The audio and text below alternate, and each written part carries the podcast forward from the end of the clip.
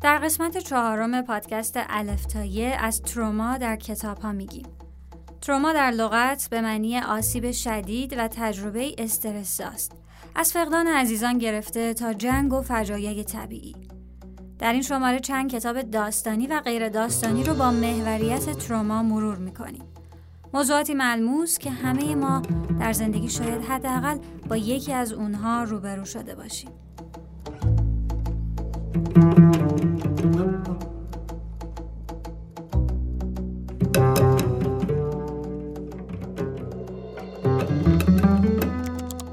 سال تفکر جادویی. نویسنده جوان دیدیان ترجمه نیوشا افخمی. انتشارات کتاب کوله پشتی.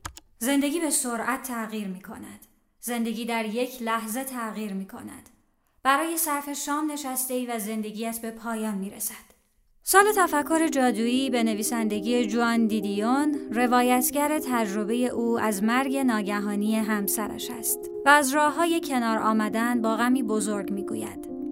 خواندن این تجربه های شخصی مراحل سوگ را برای ما روشنتر می سازد. لحظه وقوع اتفاق ناگوار و باور نکردن آن در مرحله بعد انکار و در نهایت پذیرفتن تدریجیش داستان از جایی آغاز می شود که دختر جوان در کما به سر می برد و با مرگ دست و پنجه نرم می کند. یکی از همین شبها همسر جوان که بر سر میز غذاخوری نشسته ناگهان دیگر حرف نمی‌زند. او مرده است. از این پس آنچه در این کتاب می‌خوانیم روایتی ملموس از فقدانی بزرگ و عمیق است. ترومای دردناکی که خلع عمیقی را در هستی انسان به وجود می آورد. اما سوگواری کم کم از آن دردی تحمل پذیر می سازد. خاطر نویسی های جوان حکم مرور اتفاقات و یادآوری جزئیاتی را دارد که به تدریج وی را در پذیرش مرگ همسر و سوگواری و دوباره برخواستن یاری می کند. کلی کنار آتش نویسنده منیرو روانی پور انتشارات مرکز کلی کنار آتش داستان آینه دختری از اهالی بوشهر است. او عاشق مسافری شده که به بوشهر آمده. اطرافیانش که به این موضوع پی می‌برند او را از قبیله ترد می کنند. از پدرش هم کاری ساخته نیست جز اینکه با دادن کوزه سکه او را به رفتن از بوشهر هدایت کند. این در حالی است که آن مرد هم رفته است. مسافری بوده که از اول هم قرار نبوده در بوشهر بماند. فریب و آوارگی در هر گوشه شهر در کمین آینه است و مردی که خودش را دوست پدرش معرفی می کند او را با مردان دیگر معامله می کند. تروما از همان ابتدای داستان شکل می گیرد. از همان وقتی که او عاشق می شود. این عشق ضمن ناکام ماندن ممنوعه نیز هست و در نتیجه آن آینه ناعادلانه از کاشانهاش رانده می شود. آینه از بوشهر می گریزد. از هر آنچه یادآور آن اتفاقات ناگوار است اجتناب کند. اتفاقات تروماتیک یکی پس از دیگری به سراغش میآیند تا اینکه دست روزگار او را به شاگردی استاد نقاشی میکشاند. سالها بعد او نقاش معروفی می شود. با نقاشی کردن توانایی بازگشت به شهر خود را پیدا می کند.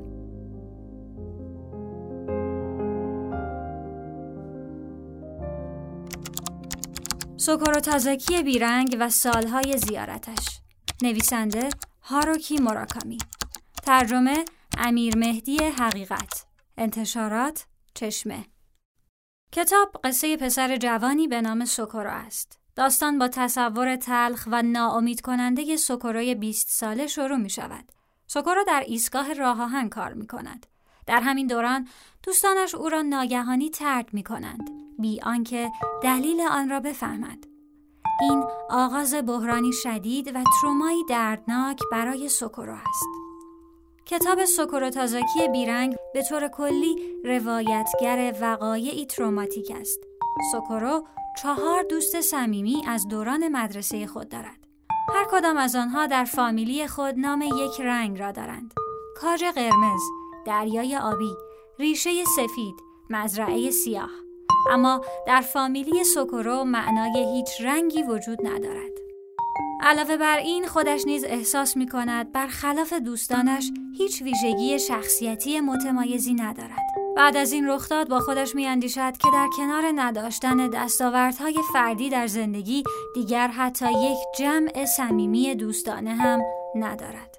او به توکیو می رود. سالها در اندوه و ابهام زندگی می کند تا اینکه با سارا آشنا می شود. سوکورو از آنچه بر او گذشته برای سارا می‌گوید. سارا او را تشویق می کند که به گذشته بازگردد و با دوستانش روبرو شود.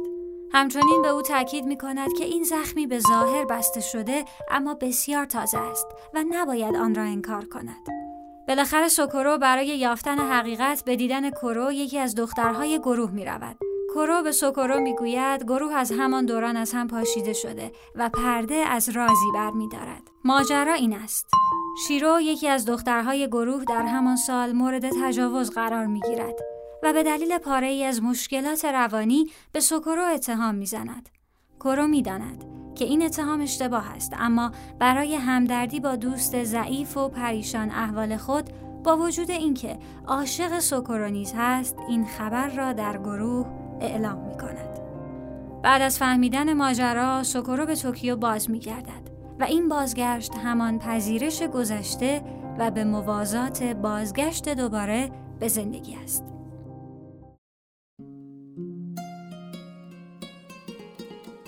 نغمه شبانه نویسنده کریس ابانی ترجمه امیر یدالله پور انتشارات آگه نغمه شبانه داستان پسر نوجوانی است که از دوازده سالگی به جنگ داخلی نیجریه پیوسته. پس از اینکه نیروهای داخلی مادر او را جلوی چشمانش به قتل میرسانند، خودش را با زور به جنگ می‌برند. حتی فرصت اندیشیدن و سوگواری پیدا نمی کند. وظیفه او و همرزمانش در جنگ مینیابی است.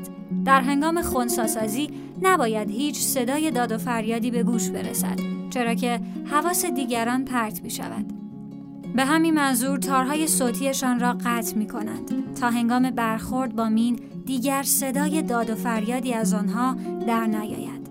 جنگ چهره خشونتبارش را از همین ابتدا به او می نمایند. در یکی از همین عملیات ها او گرفتار مین می شود و سایر گروه به خیال اینکه او مرده رهایش می کنند. بعد از این اتفاق مسافتی ناشناخته را در جستجوی همرزمانش با سختی های فراوان طی می کند. در نقمه شبانه تروما با وقوع جنگ شکل می گیرد. محوریت داستان پسر بچه است که دستخوش فقدانهای زیادی می شود. تحت تاثیر آزارهای روانی و جسمی سنگینی قرار می گیرد و یک لحظه از این فشارها در امان نیست. آنچه که در بطن این داستان پیداست وقوع یک تروما در مقیاس جمعی است. شخصیت اصلی داستان نماینده ملتی جنگ زده است. جامعه ای که برای زنده ماندن مجبور است شاید تا همیشه بجنگد آثار جنگ گاهی اوقات تا سالیان سال در جامعه بشری باقی میماند.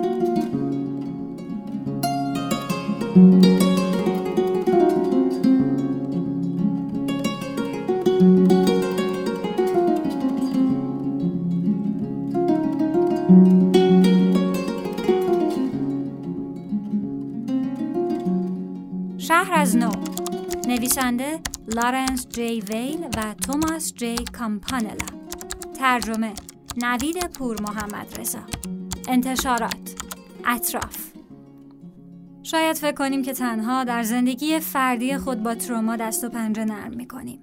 اما همه ماجرا این نیست. تروما در زندگی اجتماعی ما نیز سرکلش پیدا می شود. حتی از نسلی به نسل دیگر منتقل می شود. چه فردی باشد و چه اجتماعی و اثر آن و زخمی که بر پیکره مای جمعی می اندازد پایدار است. شهر از نو روایتگر تجربه شهرهایی است که بر اثر اتفاقاتی ناگوار مثل جنگ داخلی یا خارجی، فجایع طبیعی یا ناآرامی های مدنی ویران می شوند. کتاب شامل هشت روایت از مواجهه شهرهای مختلفی همچون شیکاگو، سان فرانسیسکو، نیویورک، برلین، ورشو، گرنیکا و لس آنجلس با تروما است و نشان می دهد که هر کدام از این شهرها در مقابل تروما چه واکنشی نشان داده و چگونه در برابر ترومای جمعی تاباور بودند و همچون قغنوس افسانه ای دوباره به پا خواستند. باسازی شهر هر اندازه هم که درست انجام شود تنها کنشی فنی و مهندسی است اما مسئله مهم دیگر این است که بر مردمان آن شهر چه میگذرد انسانها به صحبت و یادآوری و مرور آن حادثه نیاز دارند تا بفهمند که در لحظه وقوع حادثه چه رخ داده و آن اتفاق هرچند به ظاهر کوچک چه معنای عمیقی برای آنها داشته است. واقعیت اینه که هر کسی به نوعی تروما رو در زندگی تجربه می‌کنه. هرچند تجربه تروما برای هر فردی متفاوته اما جستجو در میان واژه ها و کتاب ها دریچه به تجربه ها و روایات دیگران برای درک بهتر ما از تروما است. در الف تا یه قصد داریم به کتاب ها از زاویه نوعی نگاه کنیم و خودمون بارها کتاب ها رو مرور می‌کنیم و در موردش با هم بحث می‌کنیم. این مسیر رو از پیش میریم و بعد به شما پیشنهاد میدیم.